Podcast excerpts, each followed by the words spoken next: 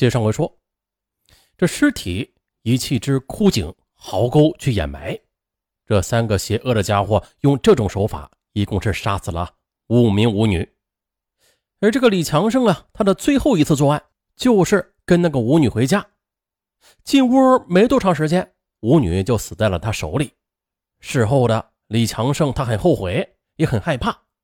那个舞女其实对他是很痴情的，他呢也有几分喜欢他。那至于后悔害怕，完全是担心罪行败露。结果李强胜真的就栽到了最后一名舞女身上。拿下了李强胜的口供，这傅有红便把他的信息交给了皇姑公安分局刑警大队，继续的去深挖。皇姑警方又根据李强胜的交代，很快的也是将他的其他两个同伙也是抓捕归案。办案人员马不停蹄的去核对案情，逐渐的也是弄清了近一段时间皇姑区失踪的舞女均是被。李强胜等人给杀害的，于是这困扰皇姑警方的舞女失踪案，终于是真相大白啊！这案子破了，皇姑警方所有的参战人员也都是该立功的立功，该受奖的受奖，这一样就打算就此翻过去了。然而这树欲静啊，可这风却不止。这这事儿啊是这样的，从二零零五年的。四月起，皇姑区的舞厅啊，又陆续的爆出了舞女神秘的失踪的传闻。哎呀，这给兴奋劲儿还没有降温的皇姑刑警当头的就泼了一瓢凉水啊！这不刚刚处理完一个李强胜杀害抢劫舞女犯罪团伙吗？难道又蹦出另外一个李强胜？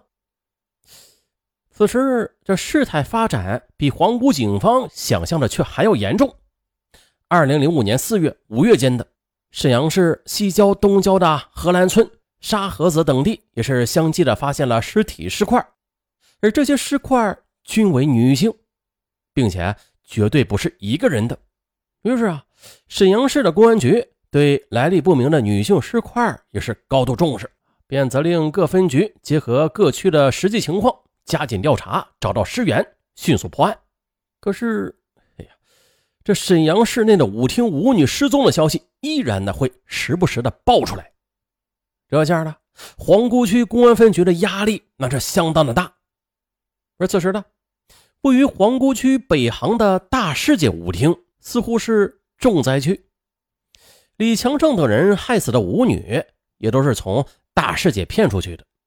四月二十日，皇姑刑警所接到报案失踪的舞女小金子。也是从大世界出来的。据调查呀，这小金子是三十六岁，没有职业，几乎是天天的泡在舞厅里去陪舞赚钱。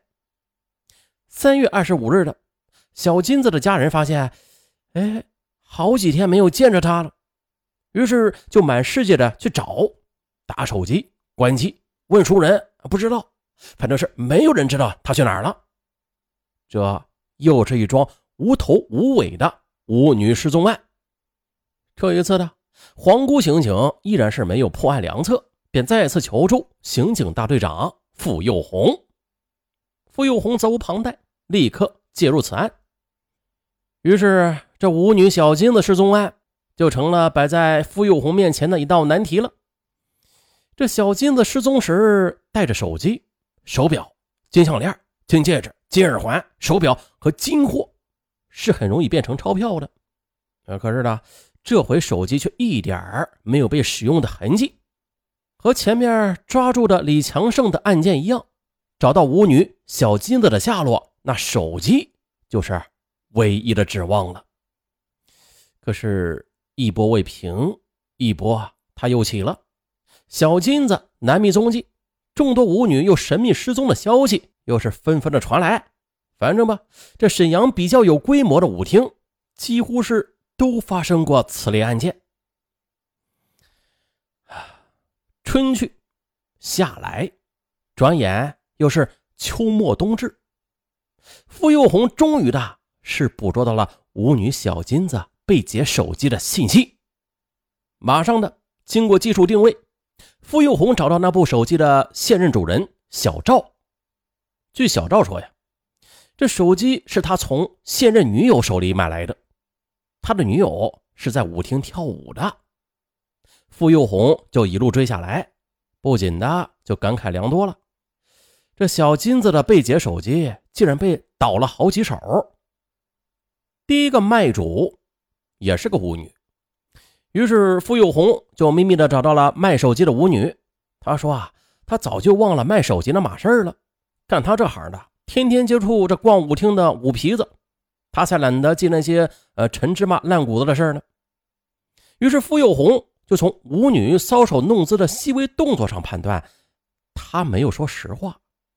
啊，于是就耐心的启发他，仔细的回想一下被他卖掉的那个手机到底是从哪里得来的。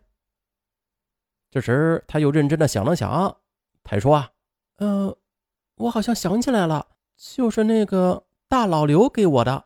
那大老刘是谁呀？详细点啊！不是大老刘，你都不知道啊？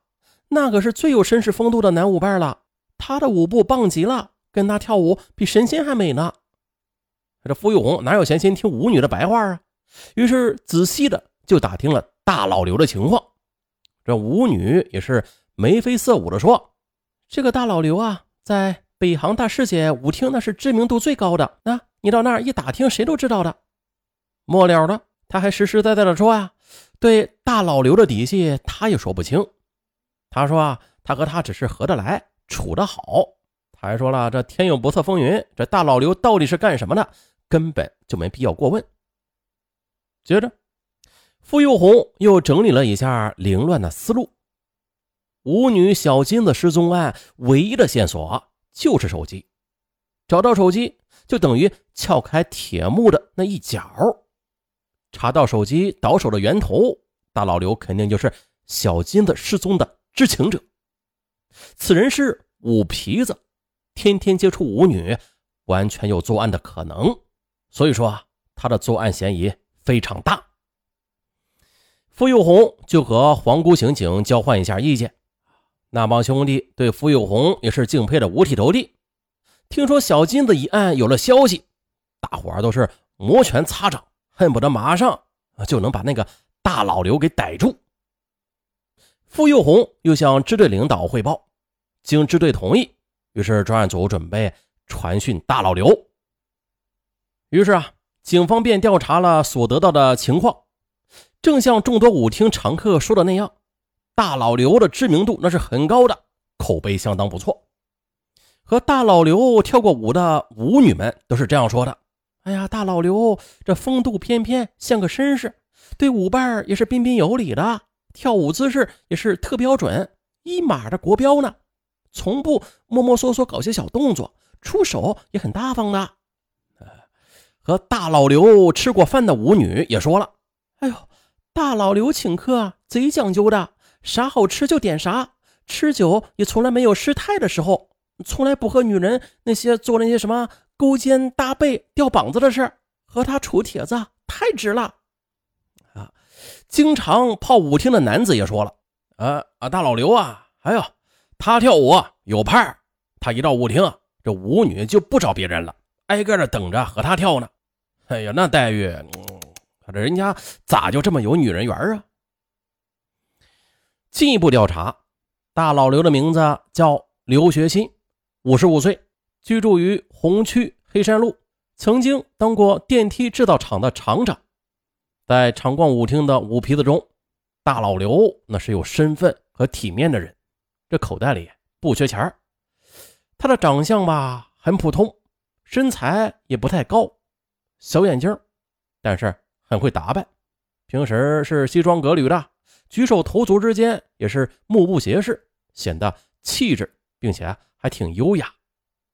这么说吧，这大世界舞厅只要有大老刘，那基本上就是他的专场表演。无论是华尔兹还是探戈，哇，那保证是满堂喝彩。还有啊，这大老刘他不但是舞姿高雅，舞风也很正，而且是。特别的尊重女伴不玩邪的，给舞伴的小费也从来不吝啬，跳完了还彬彬有礼的请舞伴到小饭店里边去小酌三杯。大老刘家庭也没有什么负担，孩子都出去了，只有老两口。老伴儿给别人看孩子，挣点零花钱大老刘也是没牵没挂的，一天到晚只顾是出入舞厅啊，去找乐子。啊，就这么一个每天乐颠颠的大老刘，能和一桩舞女被杀案扯上关系，这确实大让人匪夷所思。